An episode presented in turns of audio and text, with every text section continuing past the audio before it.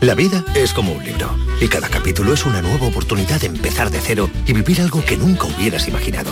Sea cual sea tu próximo capítulo, lo importante es que lo hagas realidad.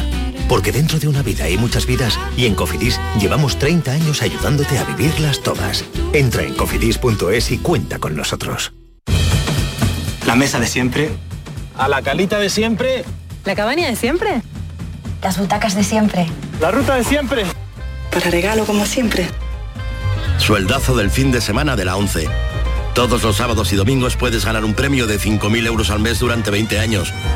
Más 300.000 al contado. Bien, acostúmbrate. 11. Cuando juegas tú, jugamos todos. Juega responsablemente y solo si eres mayor de edad. En cofidis.es puedes solicitar hasta 15.000 euros con un 595 TIN y 611 TAE. 100% online y sin cambiar de banco. Cofidis. Cuenta con nosotros. En Canal Sur Radio, por tu salud, responde siempre a tus dudas. Hoy en el programa la apnea del sueño y otras roncopatías, un problema de salud que es importante identificar y abordar correctamente. Esta tarde en el programa los mejores especialistas responden tus preguntas en directo, apnea del sueño. Envíanos tus consultas desde ya en una nota de voz al 616-135-135. Por tu salud, desde las 6 de la tarde con Enrique Jesús Moreno. Súmate a Canal Sur Radio, la radio de Andalucía. La tarde de Canal Sur Radio con Mariló Maldonado.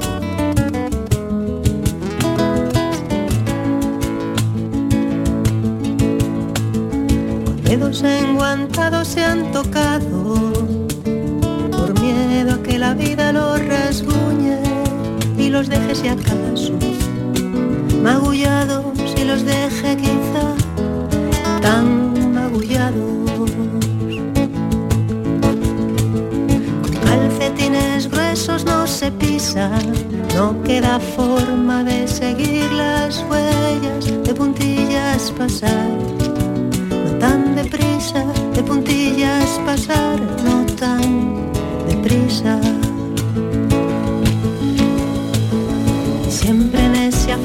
afán de saldar cuentas, llevando bien calzada la armadura, pasando turno siempre que hay reparto de conjuros de amor, de mala cura, pasando turno siempre que hay reparto de conjuros de amor, de mala cura. Y es que todo el mundo sabe que el miedo no huele, no huele a nada tampoco hace ruido. Es inodoro, silencioso y dúctil. Y así nos penetra, sin encontrar resistencia, hasta tocarnos el alma desprevenida y rebotar en cada hueso con un sonido de vidrios rotos. El miedo es lo que hay de verdad en el fondo de muchas razones. Es motivo y es respuesta. Y es el principio del todo vale. El miedo es una película de aceite que lo apaga todo y nos deja en desabrigo, acompañados tan solo por un repique obstinado de latidos en la sien. Fantasmas azules de Paula Farias, que también es la persona que canta. A veces lo que no se cuenta no existe, cada historia es única, inspiradora, de éxito, de fracasos, solidarias, de adversidad. Todas esas historias que estamos contando aquí en la vida a veces son únicas y son importantes. La vida depara en ocasiones situaciones difíciles o extremas o simplemente curiosas que encierran luego una enseñanza. Y eso es lo que nos gusta compartir a esta hora la experiencia, las emociones de algunas personas que tienen cosas muy interesantes que contar. Nos hemos encontrado a Paula Farias y sobre todo es una magnífica contadora de historias. Kiko Canterla, vamos a trazar el perfil de Paula. Paula Farias. Hola Mariló, ¿qué tal? Buenas tardes. Eh, médica, trabajadora humanitaria y contadora de historias. Paula Farias nació en Madrid en 1968 y decidió estudiar medicina para ayudar a quien lo necesita, aunque en su casa todo el mundo escribía. Tal es así que cuenta que la banda sonora de aquel hogar era el sonido de la Olivetti de su padre. Tras pasar unos años navegando en los barcos de Greenpeace, Paula comenzó a trabajar para Médicos Sin Fronteras en la Guerra de los Balcanes, lo que la llevó a coordinar emergencias en catástrofes naturales, epidemias y conflictos armados, incluida la Guerra de Afganistán. Además, ha sido presidenta de dicha organización y ha coordinado las operaciones de rescate en el Mediterráneo, así como el operativo de emergencia que la organización desplegó en Madrid cuando estalló la pandemia de coronavirus. En 2004, Paula publicó Déjate contar un cuento, una obra en la que narra sus vivencias como colaboradora humanitaria. Y en 2005, Dejarse llover, un libro que más tarde sería adaptado para el cine por el director Fernando León de Aranoa con el título A Perfect Day y que tras estrenarse en 2015 logró el premio Goya al mejor guion adaptado. Ahora Paula Farias publica Fantasmas Azules, una novela ambientada en Afganistán tejida con miradas y silencios, fruto de su paso por mundos en los que, como ella misma dice, hay mucha violencia, pero también poesía y mucha, mucha luz. Algo que también ella intenta reflejar en su música, porque Paula Mariló incluso compone e interpreta sus propias canciones. La acabamos de oír, además, Paula Farias. Bienvenida, gracias por atender a la tarde. ¿Qué tal? Gracias por invitarme. Bueno, esta es una novela, Fantasmas Azules, que tenemos aquí, que mm, habla de nosotros, habla mucho de nosotros y habla de, la belleza de, la vida a pesar de todo. Eso es, habla del a pesar de todo, ¿no? De esos mm. lugares tan, tan violentos y que en un principio podrías hacer una lectura en, oscuro, pues tienen también mucha belleza, precisamente en ese, en ese contraste entre, entre lo más bárbaro y lo más, lo más ligero. ¿no? Ahí, ahí se genera un ruido y una, unas experiencias muy, muy especiales y bueno, es parte de lo que quería reflejar con, esta novela. Cuéntanos, Paula, eh, tu experiencia en, en Kabul, tu experiencia en sitios donde ahora mira el mundo, pero Siempre decimos aquí que cuando se apagan los focos parece que ya no nos acordamos y, bueno, y en esos lugares cuando nos vamos los occidentales la vida sigue. Bueno, cuando nos vamos y cuando estamos, ¿no? Y cuando eh, estamos. Nosotros estamos en un siempre mm. mirando con un foco muy estrecho y, mm. bueno, Afganistán. Yo, yo estuve hace muchos años, en el 2001, justo cuando cayeron los talibanes, ¿no? Y ahí empezó pues un resurgir muy, muy bonito de la gente de las montañas. Yo trabajaba en una zona azara. Los azaras eran gente que habían sido especialmente violentados por los talibanes y bueno, cuando ellos se marcharon, eh, la gente empezó a regresar del monte a las aldeas y, nosotros participamos de ese reconstruir porque estábamos ahí trabajando, poniendo en marcha un sistema de salud que estaba, bueno, estaba inexistente en aquel momento, poniendo en marcha un hospital que había sido bombardeado y destrozado.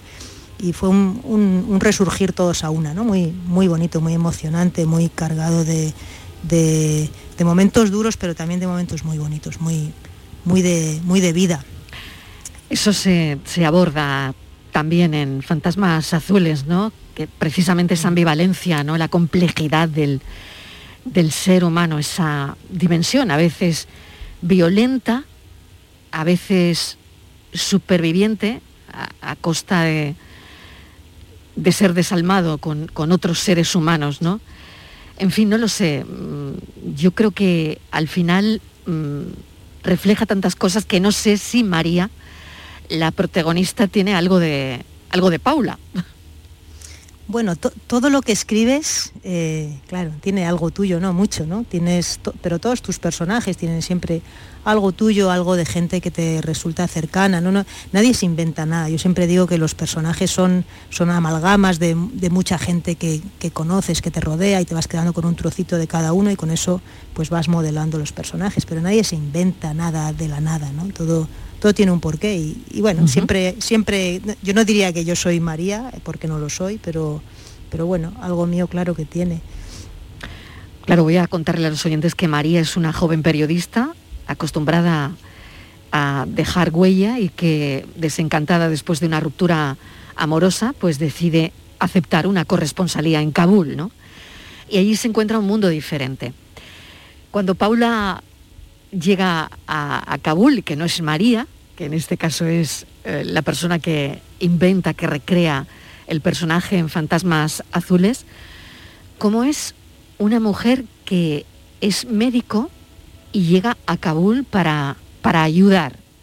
Mm. ¿Qué experimentaste? yo no llegué a Kabul, bueno, llegué a Kabul, pasé por Kabul, pero nosotros nos fuimos a trabajar a las montañas, al final del Hindu a un valle que se llamaba Yakaolan, que estaba justo era el valle siguiente al valle de Bamián, que fue famosamente, tristemente famoso por los budas aquellos que derribaron los talibanes. Y bueno, yo llegué allí, era la única, no solo era, era mujeres, que era la única mujer del equipo y además era el único médico del equipo. Y la verdad que me costó bastante trabajo hacerme un espacio, ser escuchada por las autoridades y, ser considerada, porque, bueno, em, es que las mujeres en, la sociedad afgana y más todavía en las montañas, no es que te hagan de lado, es que directamente parece que no estás, ¿no? Parece que eres No te ven, no, te, ven. No, eres existes, no, existes. ni siquiera para, para tratarte de menos, ¿no? Es que no estás. Te, te saltan con la mirada a los hombres y no, no te consideran. Y bueno, yo allí tenía que, tenía que hacerme un espacio, sobre todo porque era el único médico del equipo y, tenía que negociar con las autoridades y conseguir pues, que nos dejaran, nos dejaran trabajar. Y bueno, eh, pues a base de insistir ¿no? y de estar y de, tratar de hacerte un hueco. Y hay, una, hay, un personaje en la novela que se llama Mr. Marta, em, que viene un poco de esa, de esa forma que tuve yo de hacerme el hueco. Te llamaron Mr. Paula, te llamaron Mr. Paula. Yo quiero que tú cuentes ese bueno, están viendo los oyentes que mm, Paula es una magnífica contadora de historias porque tiene mucho que contar. Y un día sí que tuviste un problema con unos guerrilleros que, se habían quedado en la montaña y tú tenías que hacer algunas amputaciones, ¿no? ¿Qué, pasó ese día? Es, bueno, fueron varios días, ¿no? Tuvimos unos soldados que teníamos que, tratar, eh, porque los rescatamos de la montaña y se habían quedado congelados, bueno, teníamos que cortar algún dedo que otro y para eso necesitábamos el permiso del comandante, porque bueno, de alguna manera su tropa pues era, era él era el que respondía, ¿no? Y, el comandante directamente me ignoraba, no me daba ningún espacio, yo, yo tenía urgencia de hablar con él y de hacerme un, hueco. Y, y, bueno, en un momento ya de desesperación, de necesito que me diga si sí o si no, porque tampoco puedes esperar mucho para tomar decisiones médicas, ¿no? Pues le, hice llegar una nota. Em, que bajara por favor al hospital, que Mr. Paula quería hablar con él. Y, él bajó. Y él bajó sabiendo que Mr. Paula era yo. Es decir, no, no pensó que había un nuevo Mr. Eh, él sabía que yo era Mr. Paula, ¿no? Pero, pero yo creo que en ese momento él también vio el espacio para poder hablar conmigo, ¿no? probablemente estaba igual de necesitado que yo de encontrar ese lugar común en el que poder parlamentar. Lo que pasa es que también él estaba pues muy atado por, por toda la tradición y por todos esos atavismos, ¿no? Y, bueno, de alguna manera fue como generar un, lugar común, una, arena en la que los dos pudiéramos entrar, discutir sin que ninguno sintiera que estaba, que estaba perdiendo pie, ¿no? Y fue muy interesante porque en realidad fue un juego de palabras y, de pronto pues se generó un, yo siempre digo que se generó un tercer género allí, ¿no? Y, y es verdad que funcionó. Después mis compañeras todas fueron, Mr. Nines, Mr. Marino, todas las que vinieron después en los siguientes turnos, porque yo fui la, única mujer en el primer turno, pero luego, bueno, fuimos renovando el equipo y sí que llegaron más mujeres. Y ya todas fueron Mister, ¿no? Ahí según llegaban yo les explicaba el, truco, ¿no? Para, para hablar con aquel hombre. No te mm. digo que con toda la sociedad afgana, pero por lo menos con aquel comandante, pues sí que funcionaba lo de Mister, ¿no? Es tremendo. Bueno, es, alucinante escucharlo, ¿no? ¿Qué papel juega el, miedo en todo eso? Yo he empezado mm, con, bueno, el libro lo empecé ayer, me, ha atrapado, es un libro que lo lees en una noche, ¿no? Porque no lo puedes dejar, evidentemente. ¿Y qué papel juega el miedo? Yo empezaba hablando de eso, ¿no? Escribías sobre el miedo, que el miedo no huele a nada, que el miedo no hace ruido, que el miedo es silencioso. ¿Qué papel juega el miedo en, todo esto? Bueno, el miedo yo creo que te acompaña muchas veces y menos mal que lo hace, ¿no? Porque también te, salva de muchas cosas, ¿no? El, no tener una osadía desbocada, sino que el, miedo te regula un poco. Bueno, te acompaña, no te digo que estés siempre con miedo, pero, pero lo vives muchas veces, esa, esa fragilidad, ese saber que en cualquier momento pues te pueden pegar un tiro, no sé, es, es una sensación que está ahí. Eh, no que estés asustado, sino que tienes permanentemente ese, esa, esa especie de, sí, de, película ¿no? que, que, que, te, que te empapa y que, mm. bueno, que te hace a veces también, eh, a veces te salva la vida, ¿no? porque te, te pone en una posición de, de precaución que, que muchas veces es necesaria. ¿Son miedos diferentes, Paula? O sea, el hecho de que tú estás diciendo, bueno, pues que te den un tiro y que luego pregunten, ¿no? Eh, pero es un miedo diferente el que tenemos en Occidente, porque aquí, por ejemplo, nos da mucho miedo la inseguridad, nos dan miedo otras cosas, ¿no? Eh, por ejemplo, aquí la inseguridad te puede paralizar la vida. Absolutamente. Ese miedo, ¿no? Pero no lo sé si ese es un miedo comparable al que tú sientes en Afganistán, por ejemplo. Es diferente. Es yo te estoy hablando de un miedo físico, ¿no? Tienes miedo de que te peguen un tiro, de que te estalle una mina. El, miedo a las minas, por ejemplo, es tremendo. En Afganistán había minas, pero no tantas. Pero yo estaba en otras guerras en las que sí que las minas estaban muy presentes. Y bueno, esa sensación de, andar pisando con pies de plomo, de nunca saber ¿no? si va a estallar una mina o no, es un miedo físico. Eh, que también es más fácil, yo creo, de manejar, porque bueno, sabes dónde te metes, sabes cuáles son los riesgos, sabes qué, puedes hacer para prevenirlos, ¿no? Y, bueno, te pones a cubierto, digamos. Y aunque está ahí el temor, pero sabes más o menos cómo gestionarlo. Y es verdad que aquí el miedo es, diferente, ¿no? Es el miedo a la incertidumbre, el miedo a, sentirte vulnerable, a la inseguridad, a no saber qué pasará. Eso, eso yo creo que es más complicado de, gestionar, porque mm. bueno, eh, no, hay nada que hacer más que asumir que somos vulnerables, que la incertidumbre está ahí, que las certezas son un mal camino porque lo que hacen es paralizarte, ¿no? Y, bueno, hay, hay, poca herramienta para luchar con eso, ¿no? Mientras que, bueno, el miedo físico, pues, pues sí, tápate la cabeza, ¿no? Ponte a cubierto y, no hagas tonterías y, mm. bueno, si, cumples con esas cosas, eh, más o menos sabes que, lo puedes tener controlado, ¿no? Mm. El azul del, del burka, Paula, ¿qué te dice ese azul? bueno, eh, esa especie de uniformidad, que todo el mundo es el mismo, ¿no? Em, yo tengo que decir que en, donde estaba yo no había mucho burka, eh, porque esa zona, la zona Zara, no, no eran especialmente de burka, el burka era más en Kabul. Lo que pasa es que sí que yo tuve una experiencia en Kabul eh, con un burka, que fue un poco lo que dio lugar al, personaje y la primera reflexión que desencadenó el, que quería escribir sobre eso, ¿no? que fue poniéndome un burka un día que necesitaba pues darme una vuelta.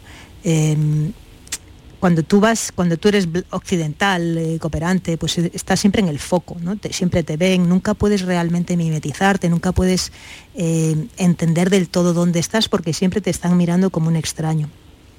Y, un día que tenía, pues me quería dar una vuelta, estaba un poco agobiada en casa, estábamos de paso por Kabul y cogí un burka y me, fui a la calle.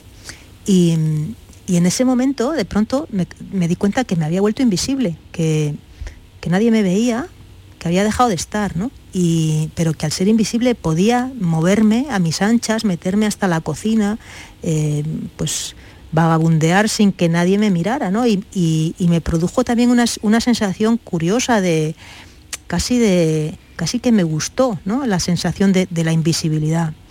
Y entonces en esa, en esa perplejidad de encontrarme en, la paradoja de cómo me puede estar gustando algo que, no le debería gustar a nadie, que, ¿no? que, es, no estar, que de rechazo de entrada, que va contra mm. todo lo políticamente mm. correcto, ¿no? ¿Cómo, me mm. cómo puedo estar yo aquí contenta dentro de este burka que representa tanta opresión y tanta y tanta desigualdad, ¿no?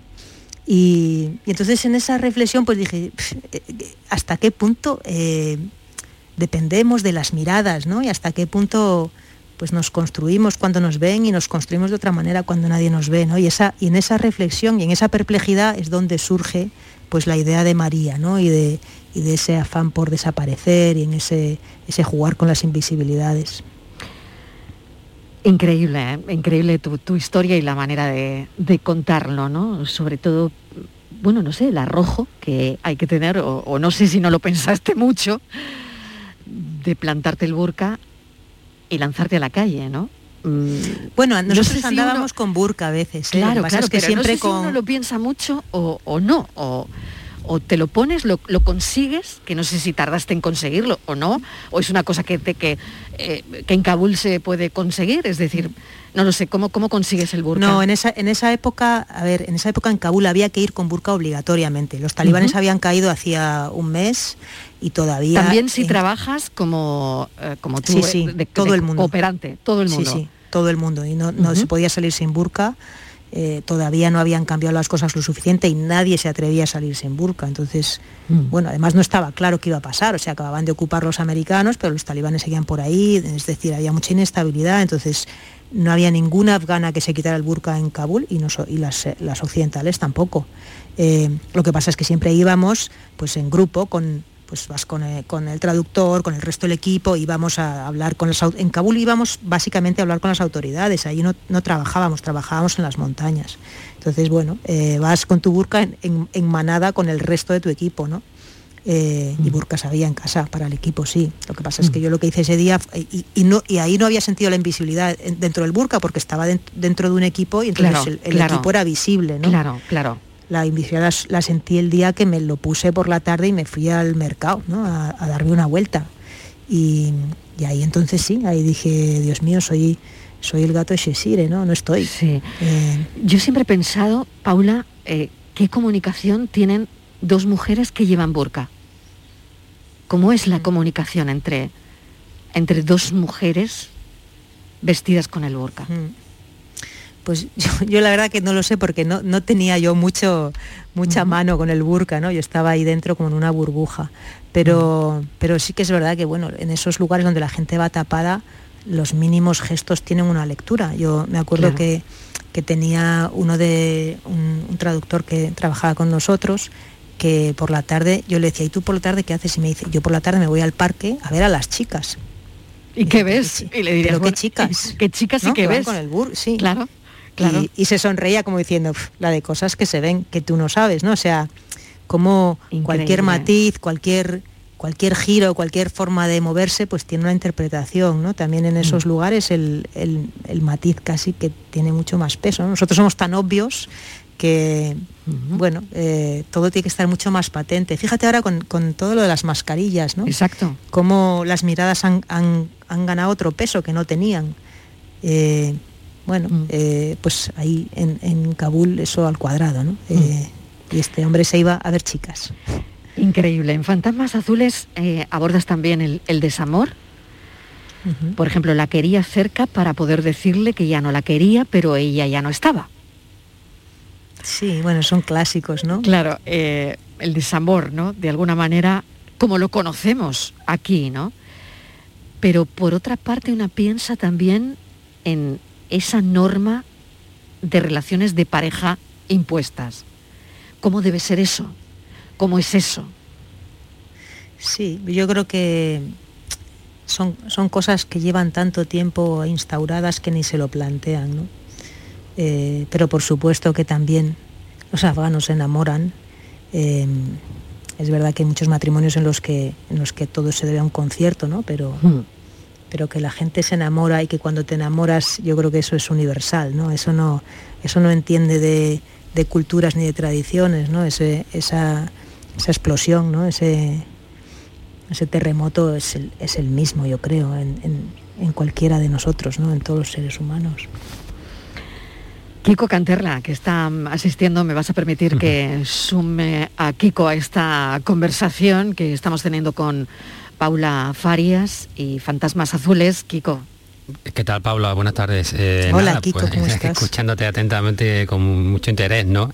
Eh, la verdad es que se me ocurren muchísimas preguntas, ¿no? Pero si tuviera que quedarme con alguna, eh, te preguntaría que de todo aquello que has vivido, que es muchísimo, ¿qué es lo que más te ha... Te lo habrán preguntado muchísimas veces, ¿no? Pero me gustaría saberlo, ¿Qué es lo que más te ha conmovido y qué es aquello que te ha causado más, digamos, eh, indignación por inacción ¿no? de lo que es el mundo occidental. ¿no? Sí, es verdad que me lo han preguntado muchas veces y, nunca contesto porque no, tengo respuesta. Eh, no tengo nada, eh, o sea, tengo tantas cosas que me resulta imposible elegir cuál. Em, yo me quedo con todas esas veces que, que de tu esfuerzo y tu trabajo consigues poner a alguien en pie y, y ves cómo sigue, ¿no? Cómo, como sobre todo con los niños, ¿no? Cuando tienes un niño malnutrido y, y consigues que se reponga y de pronto pues un niño que era yo siempre cuento que los, los críos malnutridos son todos el mismo, ¿no? Parece que, que la personita que habita ahí dentro de, de, alguna manera desaparece porque entran en una apatía y en una uniformidad que, que, no te permite reconocer quién es quién, ¿no? Son todos como con una falta de vida y, y hay un momento que son como las flores, hay un momento en el que pasas un límite y de pronto pues florece, ¿no? Entonces vuelve el, el, chaval que era, vuelve a, vuelve a estar ahí, ¿no? Y te vuelve a mirar y te vuelve a desafiar y te vuelve a, y te vuelve a decir algo con la mirada y, y en ese momento, eh, bueno, sientes que, que, todo el camino hasta ahí ha, ha merecido la pena, que, que, que, para eso estamos, ¿no? Para, para eso ha sido todo el, todo el estudiar, todo el trabajar, todo el buscar, ¿no? Eh, para, para esos ratitos en los que hay un, un, crío que se levanta y te mira y te, y te desafía con la mirada. Y, y, con, y, eso me ha ocurrido muchas veces, entonces bueno, me siento muy afortunada por eso y, y, me siento incapaz de elegir cuál de esos momentos me quedo. Porque son muchos momentos. Yo quiero uh -huh. recordarle a los oyentes que has pasado años navegando en, en los barcos de Greenpeace, que has trabajado para Médicos Sin Frontera en la guerra de los Balcanes, que has coordinado emergencias en múltiples catástrofes naturales, epidemias, conflictos armados, incluido lo que estamos hablando, ¿no? La guerra de Afganistán. Uh -huh. eh, pues no sé con qué te quedas, porque cuando estalla la pandemia de COVID-19, coordinas además el operativo de emergencia que la organización desplegó en, en Madrid, sí. ¿no? Y yo no, no, sé si con toda esta experiencia, Paula, no hay solo para eh, un par de libros, sino hay para que estés durante toda tu vida escribiendo, ¿no? Sí, bueno, yo, yo además siempre escribo, siempre que estoy en terreno, bueno, es un poco mi forma de, de guardarme los recuerdos y las cosas, ¿no? Siempre voy apuntando y, haciendo pequeños semblantes de la gente que, con la que me cruzo y tratando de guardar sensaciones, paisajes, sonidos, olores, cosas, ¿no? Y, hombre, a veces hay tramas como para escribir una novela y a veces pues da simplemente una reflexión, pero pero ahí lo tengo todo y de vez en cuando pues intento juntar cositas, las aderezo y miro a ver si me sale, mm. si me da, si me da páginas como para, para hacer una novela. En estas entrevistas mmm, nos gusta ir al origen y de alguna manera también preguntarte eh, cómo fue tu patio del colegio, si tú de pequeña ya pensabas que te dedicarías eh, a hacer el trabajo que haces, si influye de alguna manera tu padre, eh, Juan Farias, uh -huh. que es un, fue un reconocido escritor de cuentos, ¿no? No lo sé, ¿qué, qué hay en el origen de Paula Farias? Sí. Bueno, en el origen está mi padre, evidentemente, ¿no? Yo tuve una infancia feliz, fui, sido una niña afortunada, eh, tuve un padre maravilloso que me enseñó a volar, me enseñó a, a, no, a no atarme a nada, a, bueno, a, tratar de, vivir la vida intensamente, ¿no? sin, sin preocuparme de, de, las cosas, de lo, de lo más material. ¿no? Y, y, bueno, me estudié medicina eh, un poco a, su pesar, porque él andaba preocupado pensando que iba a ser un médico formal y que no y que me iba a perder el, el beberme el mundo, ¿no? Y, y, todo lo contrario. Y bueno, al final ya cuando, cuando ya terminé, ya me vio embarcada, ya respiró eh, y bueno, estudié medicina con, este, con la intención de trabajar en, en no, no, te digo en médicos, pero sí en, en fuera, ¿no? En el, de trabajar por el mundo arriba, de meterme en líos, de, mm. de andar con la mochila al hombro y, y, bueno, yo de pequeñita me acuerdo que, que, llenaba la mochila con el osito de peluche y, metía tiritas y metía tal y me iba al bosque que había al lado de mi casa y, y allí vendaba a todo el mundo, ¿no? O sea, bueno, eh, que sí, que siempre he tenido pues esa idea. No, no, te digo a lo mejor claramente de ser médico, pero sí, sí que el ser médico te permite participar de, la vida, ¿no? Te permite no solo viajar y no solo pues recorrer el mundo, sino recorrerlo de una manera que, en la que eres parte, ¿no? Eh, y no como un observador, sino como un, uno más, ¿no? Siempre hace falta un médico en todas partes y, y te permite, bueno, entrar hasta la cocina de las casas y, y no, te digo entender a la gente, porque, porque es muy difícil entender en, tiempo recortado ¿no? Los, a toda la gente con la que te cruzas, pero, pero sí que llegar un poquito más allá de, que un simple espectador. Y bueno, es, es, un, es un placer y un lujo ¿no? poder hacer eso. Vamos a escuchar a Paula cantar de nuevo. Kiko, ¿te parece? Sí, sí, la verdad que... Porque además canta. Bueno, hace guiones, hace guiones, el guion que, bueno, ayudó, adaptó eh, su novela anterior, Dejarse llover, con Fernando León de Aranoa. Y, y además, bueno, no solo hace guiones, sino también canta.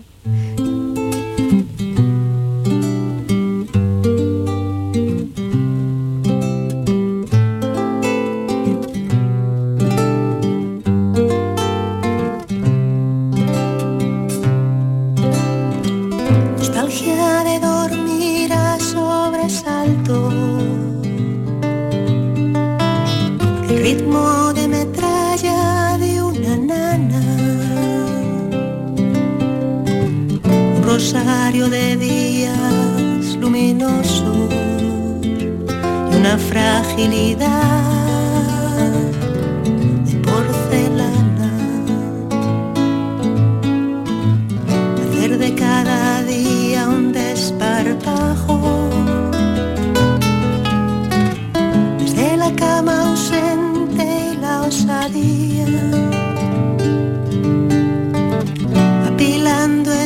metros de trinchera, toda esa prisa infame por llenar el día.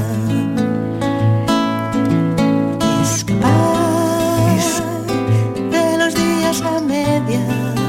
Esa prisa infame por llenar los días. Dicen que cuando cantas, alguna gente, no lo sé, que si esto es muy empírico o no, pero que ahuyentas de alguna manera el miedo, ¿no? Ese miedo del que hablábamos al principio de, esta entrevista, pero yo no lo sé, me imaginaba a, Paula con una guitarra, pues no lo sé, a lo mejor cantando en un hueco, en, no sé, en algún conflicto, en alguna historia muy difícil de, de emergencia, de coordinar, ¿no? y ese momento tuyo donde a lo mejor escribes una canción, que no lo sé, si es en esos momentos o no. Bueno, em, a ver, yo toco la guitarra como toda buen cooperante, ¿no? Em, y al principio sí que, bueno, en alguna emergencia me he llevado la guitarra, pero, pero dejé de llevarla porque era mm. una marcianada irte a una emergencia con la guitarra. Em, pero sí que escribo muchos poemas y muchas cosas y, y luego, bueno, son poemas que luego, pues cuando llego a casa sí que cojo la guitarra de vuelta y les pongo música y, los, y los canto, ¿no? Esta, por ejemplo, esta canción que estamos escuchando es, es esa sensación de terreno, ¿no? De estar ahí tan presente, tan, tan vivo, tan. y luego, pues cuando, cuando vuelves a casa que, los días parece que están un poco a medias, ¿no? Mm. Y bueno, eh, no, sí que las letras son todas cosas de terreno, cosas que escribo allá, que luego las traigo, pero luego las compongo aquí, los inviernos ya con la chimenea, ya en otro, en otro plan. No sé, Kiko, si quieres añadir alguna, pues alguna cosa más. A mí me está encantando, vamos, no, veo el, no veo el momento de acabar, que es lo que me pasa siempre con, con entrevistas con personas que, cuentan muchas cosas que tienen muchas cosas que contar. Sí, es verdad que hay grandes periodistas y, muchos medios que se toman muy en serio el hecho de contar las cosas eh, que suceden a, las personas en sitios que nos pillan, digamos, lejos, ¿no? Y que para mí siempre será una satisfacción conocer testimonios como el de Paula, ¿no? Eh, que, también nos puedes contar, no solo ya desde la visión literaria, sino también eh, la suya, ¿no? Eh, digamos, más objetivas de, todo lo que ha vivido. ¿no? Yo creo que esos testimonios para mí son tan importantes como los que más. Paula Farias, mil gracias por habernos acompañado esta tarde. tú sabes que Fantasmas Azules podía ser otra película, perfectamente. Sí, bueno, ahí siempre andamos en esas, ¿no? a ver a quién engañamos esta vez. Está claro. Paula Farias, mil gracias por habernos acompañado. Fantasmas Azules eh, es un libro que recomendamos, que recomienda a la tarde altamente, donde lo que importa no es lo que estás leyendo, que puede resultar evidente, sino lo que intuyes cuando lees Así que mil gracias de verdad, Paula, gracias. Pues mil gracias a vosotros por este ratito tan bueno. Gracias, un saludo. Un saludo.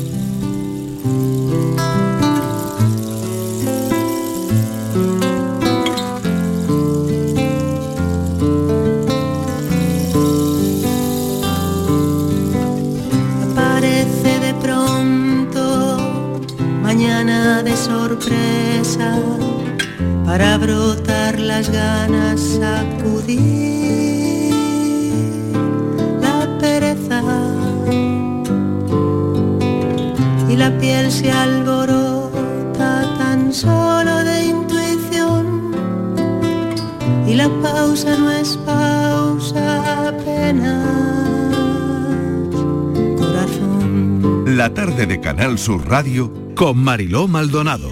También en nuestra app y en canalsur.es. Estrés, reuniones, planificaciones. Respira. Si eres autónomo, en Caja Rural del Sur te ofrecemos la tranquilidad que necesitas. Cuéntanos tu caso y nos encargaremos de todo. Te esperamos en nuestras oficinas. Caja Rural del Sur. Formamos parte de ti. Bienvenidos a Sacaba. Mil metros de electrodomésticos con primeras marcas. Grupos Whirlpool, Bosch y Electrolux. Gran oferta hasta fin de existencias en Sacaba. Lavadoras de carga superior in the city Whirlpool desde 199 euros. Solo hasta fin de existencias. Solo tú y Sacaba. Tu tienda de electrodomésticos en el Polígono Store en calle nivel 23. Sacaba. Vente a Dimarsa, ponte en mis manos y dile chao, dile chao, dile chao, chao, chao, empieza ya tu autoconsumo, nuestro petróleo es el sol. Di que sí. Únete al cambio. Dimarsa.es. Noticias, tiempo, tráfico. Cada día desde muy temprano lo tienes en Canal Sur Sevilla, la radio de Andalucía. Cultivar, transportar, construir. ITT Compañía Maquinaria 93, concesionario oficial New Holland. Todo lo que necesitas. Visítanos en Expoliva. Te damos la bienvenida a un nuevo curso, en el que podamos crear la educación que todos soñamos. Una educación que te inspire a pensar por ti mismo, donde se promueva la curiosidad y no exista el miedo a equivocarse. Con aulas que dispongan de conectividad y tecnología que en lugar de crear brechas, construya puentes, donde los alumnos entiendan cómo es su mundo, para que puedan crear uno mejor. La educación que todos soñamos. Junta de Andalucía. Cierra los ojos e imagina el agua salada rozando tu piel en una playa kilométrica. Imagínate caminando por un sendero mágico o encontrándote en lugares de película. Ahora, abre los ojos y hazlo realidad. Huelva eleva tus sentidos. Entra en turismohuelva.org.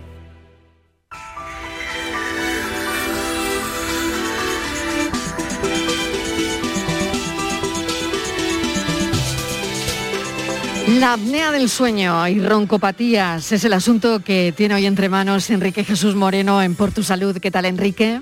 Hola Mariló, muy buenas tardes. ¿A ti te ha enseñado alguien a respirar? No.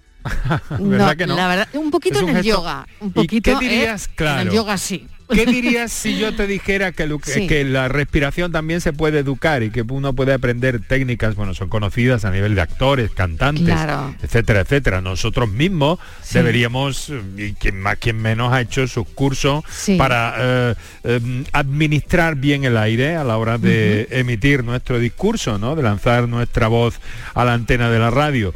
Bien, pues efectivamente hay formas de educar de alguna forma la respiración que pueden ser muy útiles para controlar la apnea del sueño.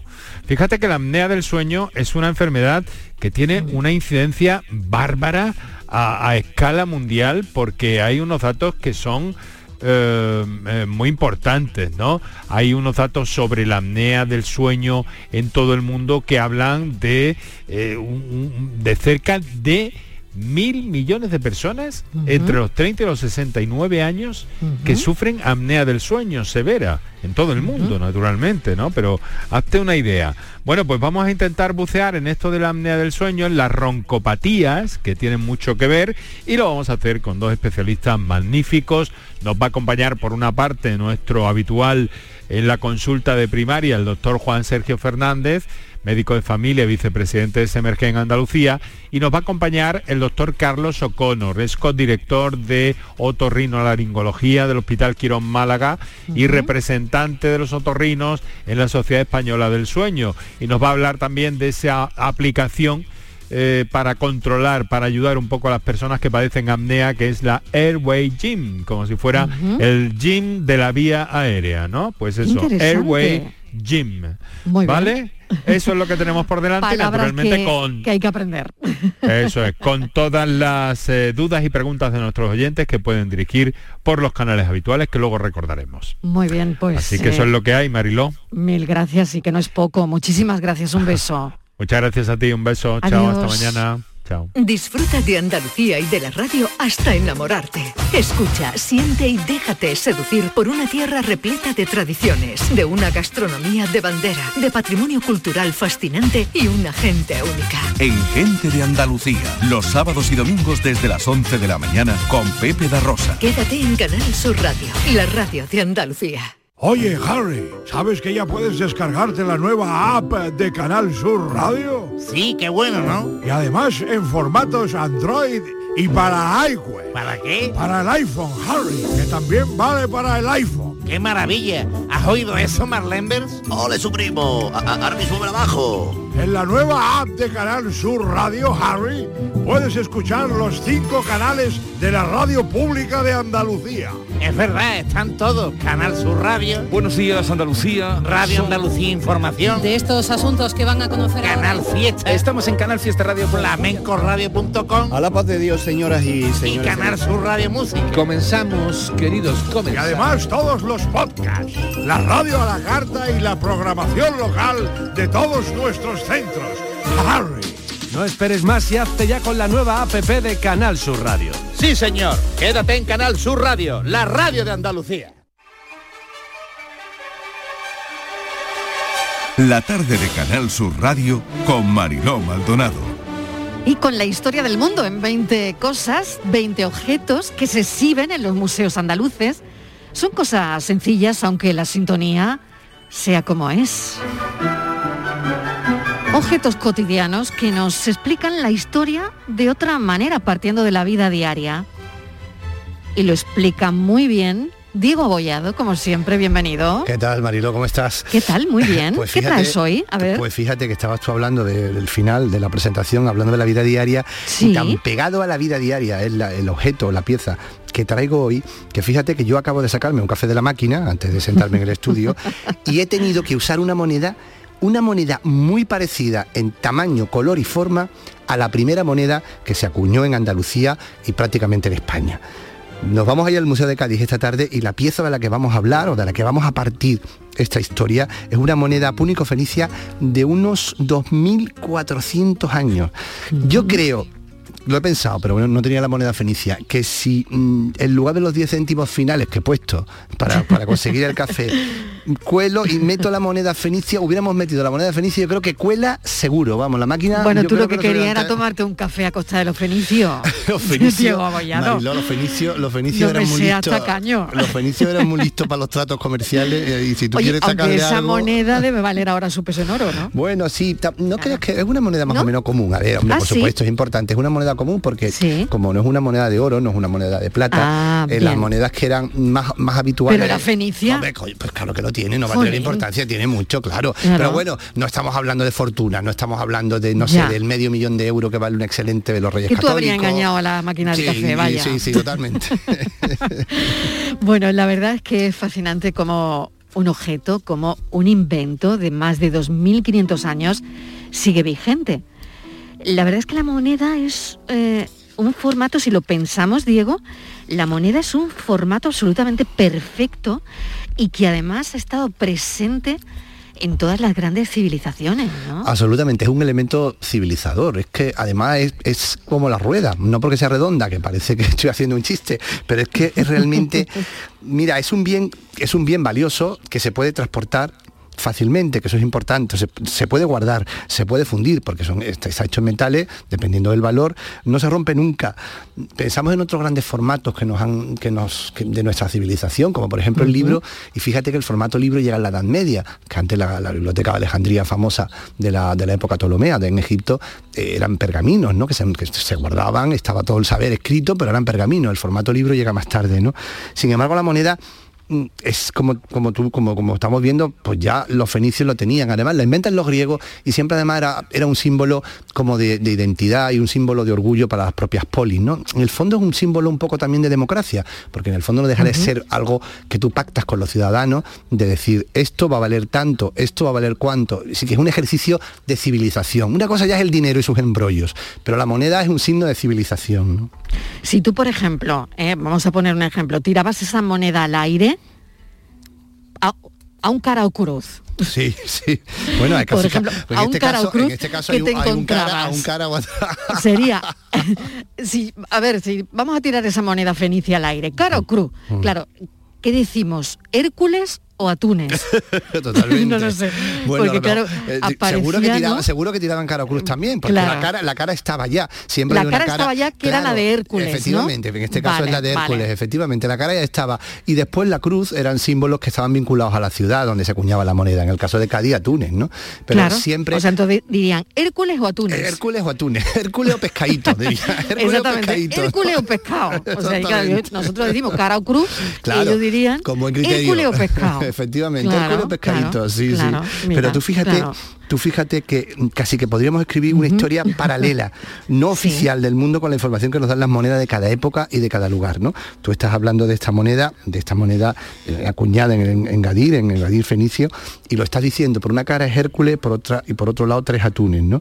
Y tú fíjate que, que son tres símbolos absolutamente actuales nuestros, de Andalucía y, y mucho más de Cádiz, ¿no? Mucho más de, de- de la ciudad, ¿no? Porque, bueno, el atún sabemos que es una de las riquezas gastronómicas más famosas de la provincia de Cádiz, ¿no? Y Hércules ahí sigue todavía en el escudo cada vez que la bandera de Andalucía ondea en cualquier edificio oficial, ¿no? Entonces, tú fíjate como que una moneda hace 3.000 años casi tiene unos símbolos que nos pertenecen, ¿no? Totalmente. Y claro, tal y como eh, estás contando toda la historia de, de esta moneda fenicia, es que claro, las monedas al final son un manual de, de historia vivo, ¿no? Eh, acuñado.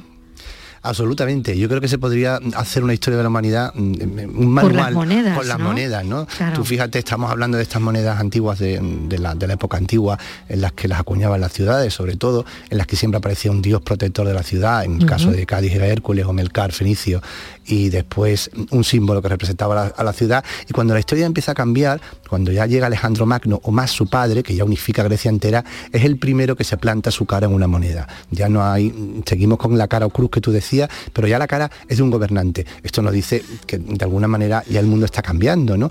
O fíjate, te hablaba antes de esta moneda, de esta famosa moneda de oro ex- excelente que se llama de los reyes católicos, una moneda grande de oro, y en esa moneda aparecen la efigie de los dos reyes, de, de- de Fernando y de Isabel, mirándose cara a cara, ¿no? Mirándose casi a los ojos. Eso nos indica que estamos hablando de una monarquía que en cierta manera era una monarquía dual, en la que tanto mandaba uno como otro, porque no es normal que pusieran a dos gobernantes en, en una moneda y menos a una mujer. Entonces, nos dan pistas todo el rato, ¿no? O vemos, por ejemplo, lo- los famosos ocho reales que hacían los, los Habsburgo, en la época de los Habsburgo, y por detrás está lleno de todos los reinos que formaban la monarquía hispánica, ¿no?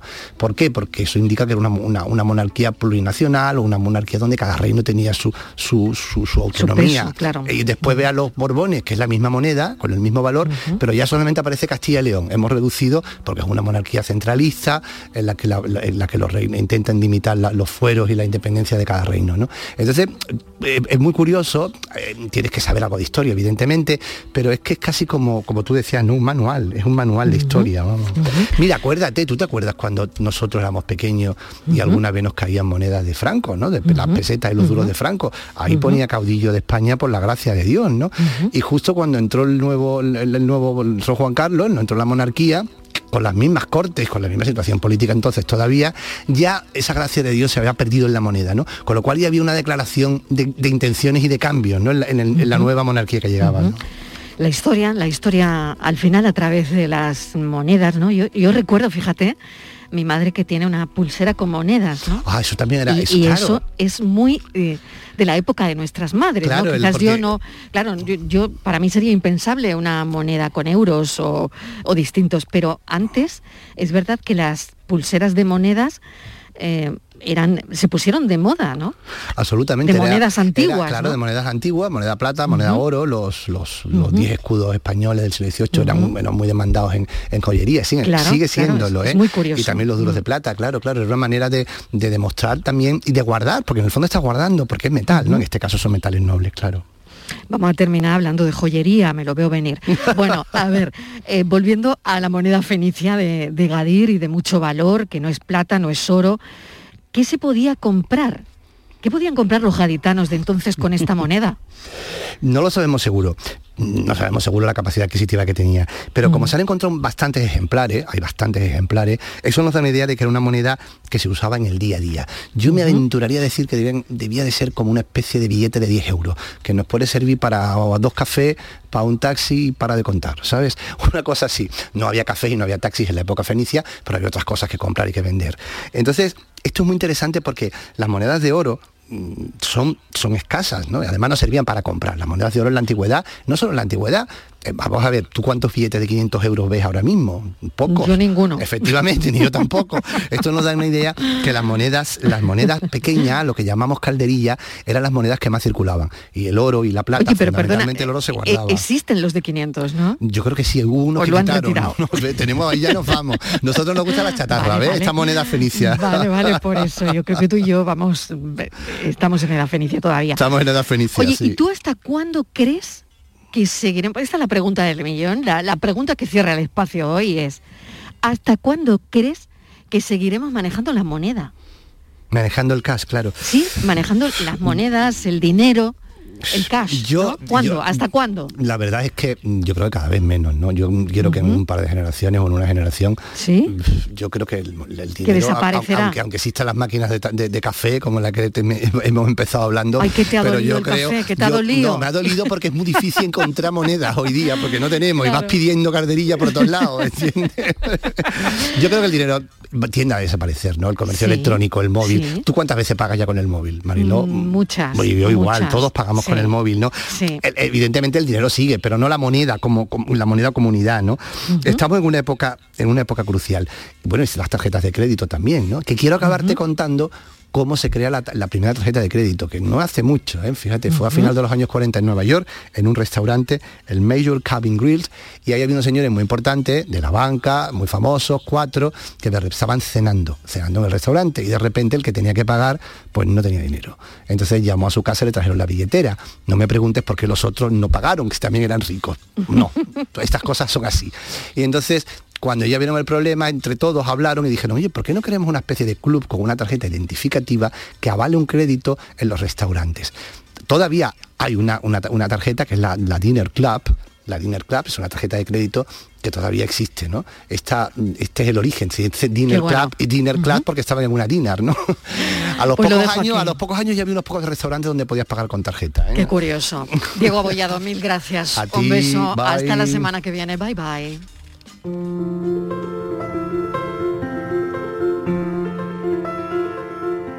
De las personas tímidas. Las personas tímidas no nacen, son empujadas al mundo. Y yo solo soy una más. Pero no os preocupéis, que ya me siento mejor. Y de verdad que no tengo hambre. Gracias, he comido algo.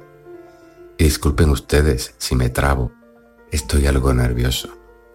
Y no me estoy riendo es mi expresión que se vuelve indecisa. Y no es que no tenga una opinión, pero también sé escuchar. Todavía imagino que puedo modular la tonalidad de mis mejillas o la firmeza de mi voz. Todavía imagino que no me vuelvo mínimo cuando me debería de ofender. Todavía imagino un salto retrospectivo para imponerme en la cola de la carnicería, para encararme al señor adulto a su broma zafia y vertical. No considero un gran desperfecto ser tímido y como condición no es de las peores. Peor es ser gilipollas. Eso sí que es malo.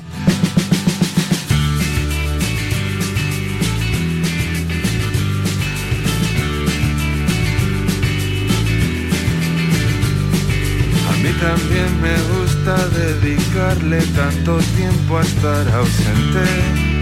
Es nuestro pensador de hoy que cierra el programa, nuestro pensador aficionado Jesús Corrales San Vicente. Así se nos dio la tarde, aquí florecen los sonidos cotidianos.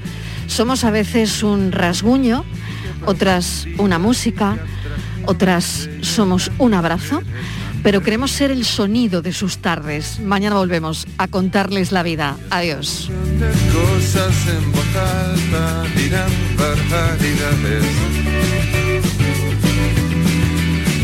Barbaridades. Tímidos del mundo, unidos, un poquito de concentración, unidos. Tímidos del mundo, unidos, que no pare la conversación. La tarde de Canal Sur Radio con Mariló Maldonado. También en nuestra app y en canalsur.es.